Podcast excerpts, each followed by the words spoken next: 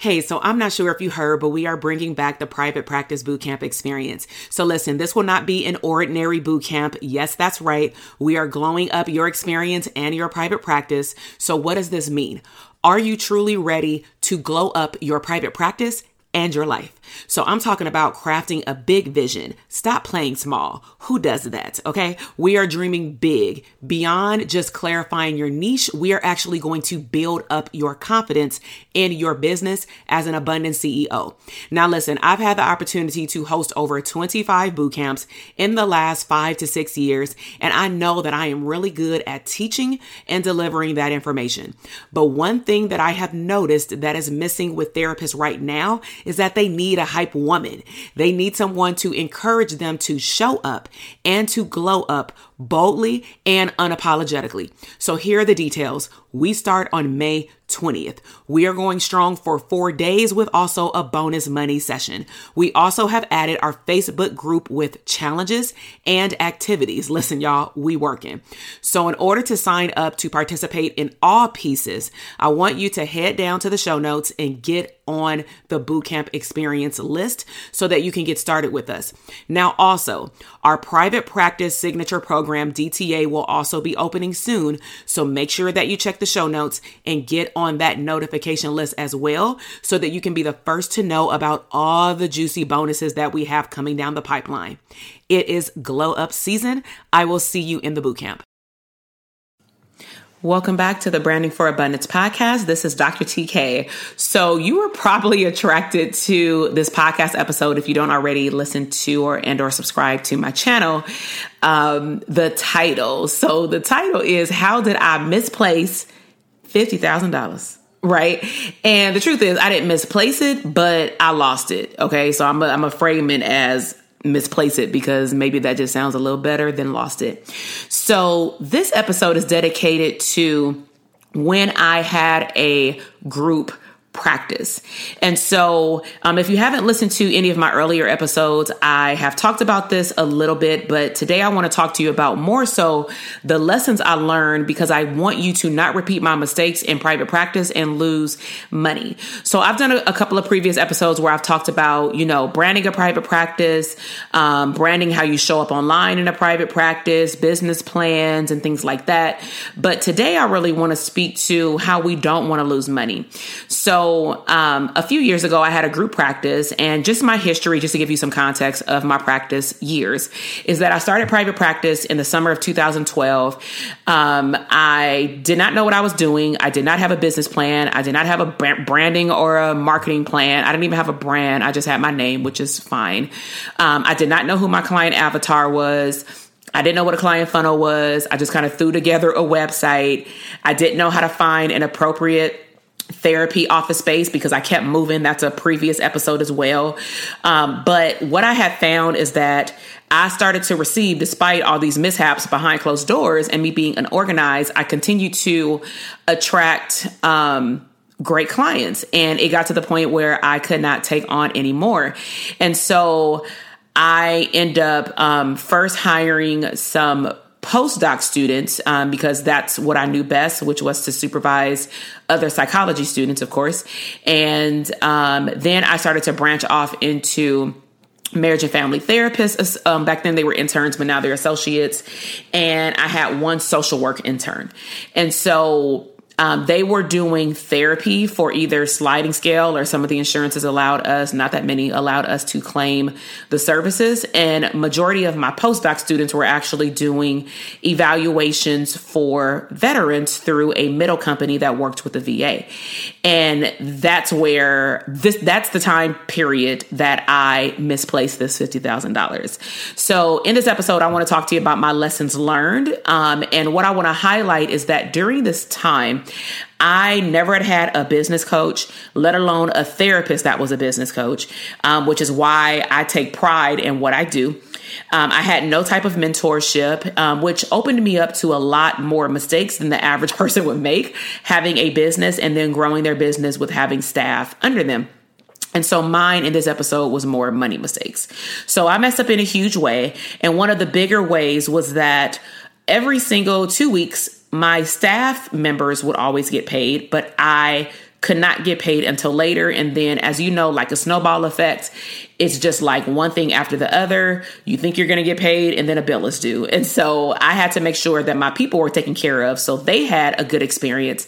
But me as a business owner, I was tired because I could not for the life of me at first figure out what I was doing wrong. And I had to recognize that I needed to sit still and honestly pay attention to my money, because money is a relationship that you have, like, a, you know, a relationship I have with my husband. If I neglect my husband, you know what I'm saying, he's going to feel a certain type of way about it. So I had to pay attention, pay attention to my money.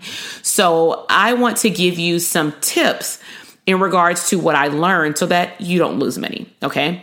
So my first tip is you want to, whether you have an individual or group practice, okay? And or if you're listening to this, and I do not want to scare you, but I want to protect you. So I want to give you those tips as well. So you want to be able to make projections about your income. So because I knew how many staff I hired at a particular time, I knew around and about the average of veterans that I was seeing, but I didn't do these calculations at the beginning. I just did this like a little bit after, when I realized there was a problem with payroll. Is that you want to make projections about your income so that you know exactly or roundabout how much you're going to have to pay out, so that you can even determine, is this worth it? Right? Because you also have to take into account overhead, which are your office at your, you know, your, um, your office bills. So for our office in the group practice, we had, um, not too much actually, because a lot of things were taken care of by the office that I, um, leased in a building. So Wi-Fi was already embedded into our lease. Um, but I had multiple offices because I had multiple staff. For one of the offices, I did have to pay for internet. Um, at one point when I was growing a lot, I ended up hiring a supervisor, which used to be my postdoc, and then she got licensed, and I hired her to take on half of the interns that I had that were doing the assessments for the veterans. So I had to take into account how much I had to pay her. And then what I didn't take into account is like taxes. Okay. So that was a surprise. And I'll say that one, like, for another one of these bullets that I'm going to talk about. So you want to at least do a projection of, based off of how many people you're hiring, how much overhead you have, how much your services are reimbursing, how much is all this going to cost you per month. The next point I want to bring to your attention is that preferably before you hire people, you want to have some type of savings to protect your payment and their payment. So instead of going out there just to accumulate a lot of loans after you realize this, I didn't do that. I just went in the hole and realized that I didn't pay myself. Luckily for me, I had other streams of income. So that's what kept me afloat, to be honest, but it still didn't feel good to not be able to pay myself because I was doing very hard work in my business. However, um, treat your business like you would if you owned a home, or even if you don't have a home, like you should have an emergency fund. You should have six to nine months of an emergency of how much it costs for your um, household to run. You should have that amount of money in your bank account. Am I saying that you can't open a practice if you don't have six months? No. But if you're talking about taking responsibility of paying for taxes, having a corporation, um, having staff under you, and, you know, they have their own bills that they have to pay for. So they're relying on their company, their business that they work for to pay them on time. You want to make sure that you have your stuff in order. Okay. Another thing you want to take in consideration is you want to understand the reimbursement schedule. So this is actually where I lost, y'all, majority of my money. So I did not project my income as it relates to the reimbursement schedule. So to give you a visual, I wish I can really draw it out on a podcast, but like, I'm gonna give you a visual of it.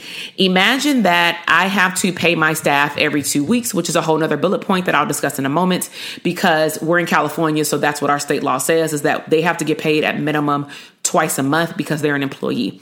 So I hired at one time, I think three interns, and I had one supervisor, right? And that was separate from any other licensed clinicians, but the postdocs are the ones who did the V As.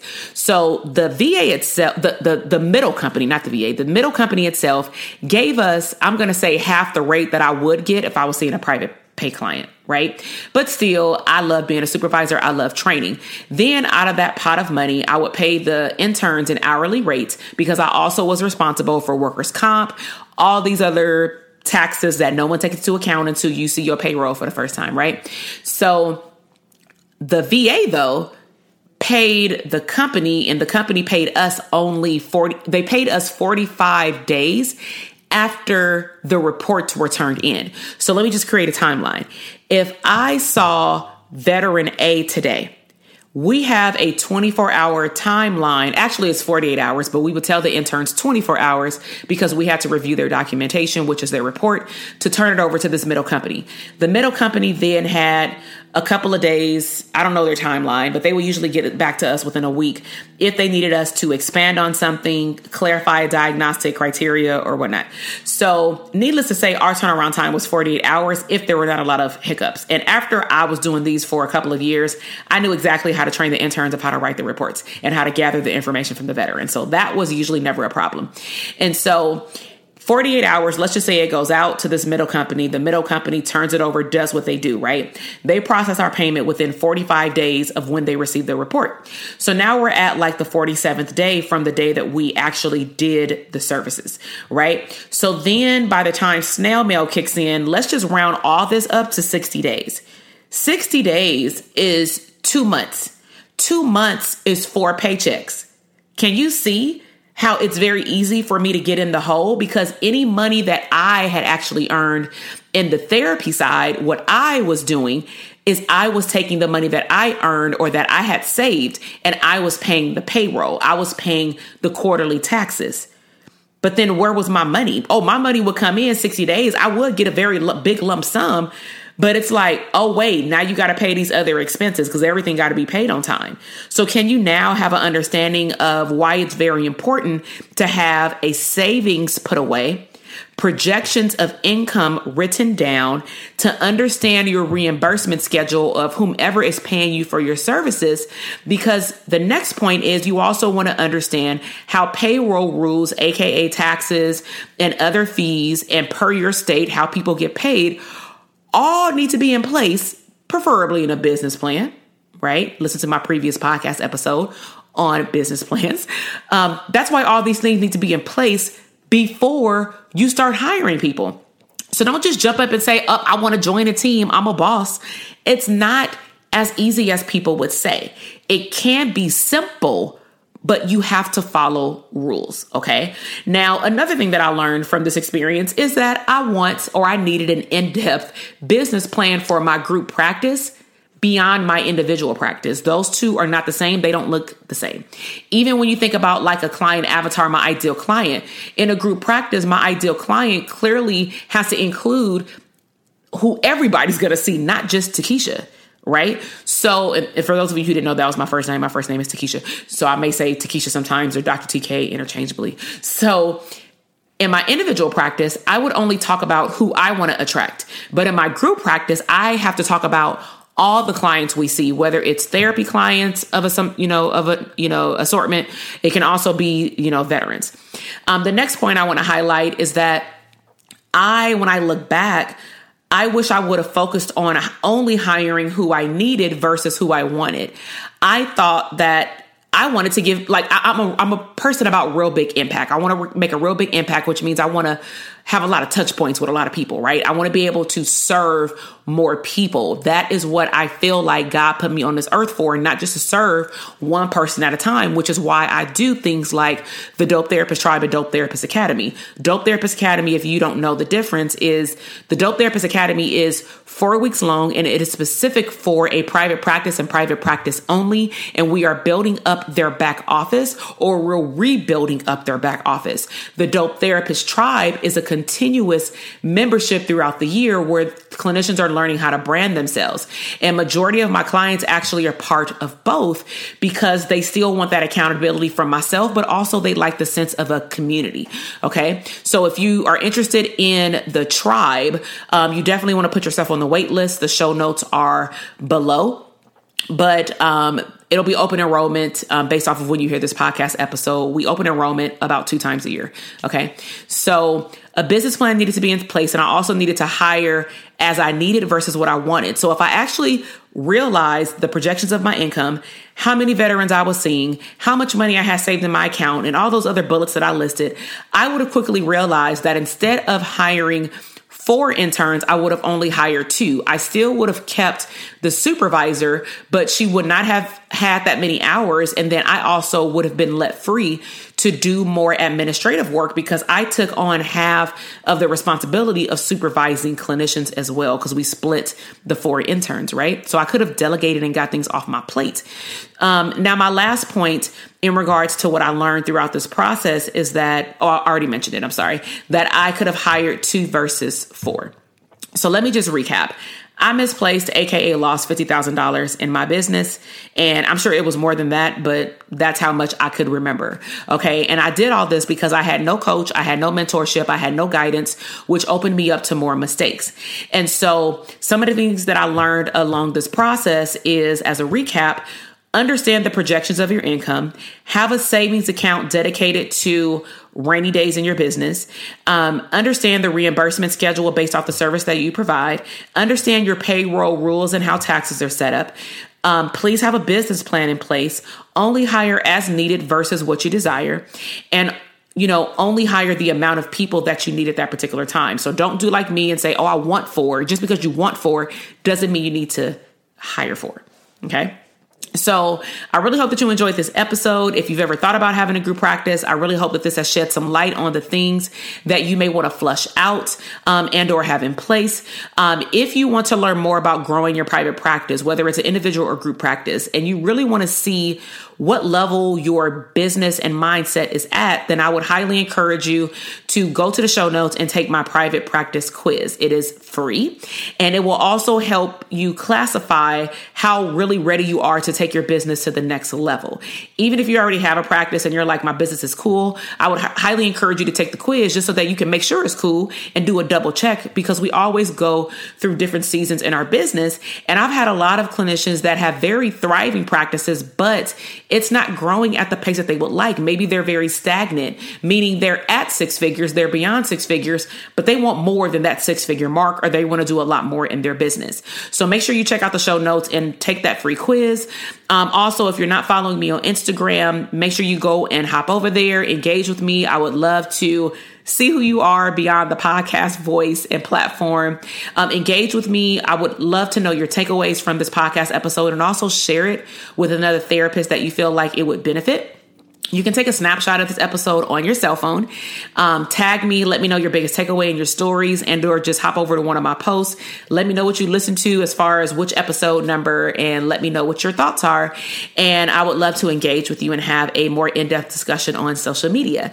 So until the next podcast episode, um, I love you. Take care. Have a blessed day. Bye.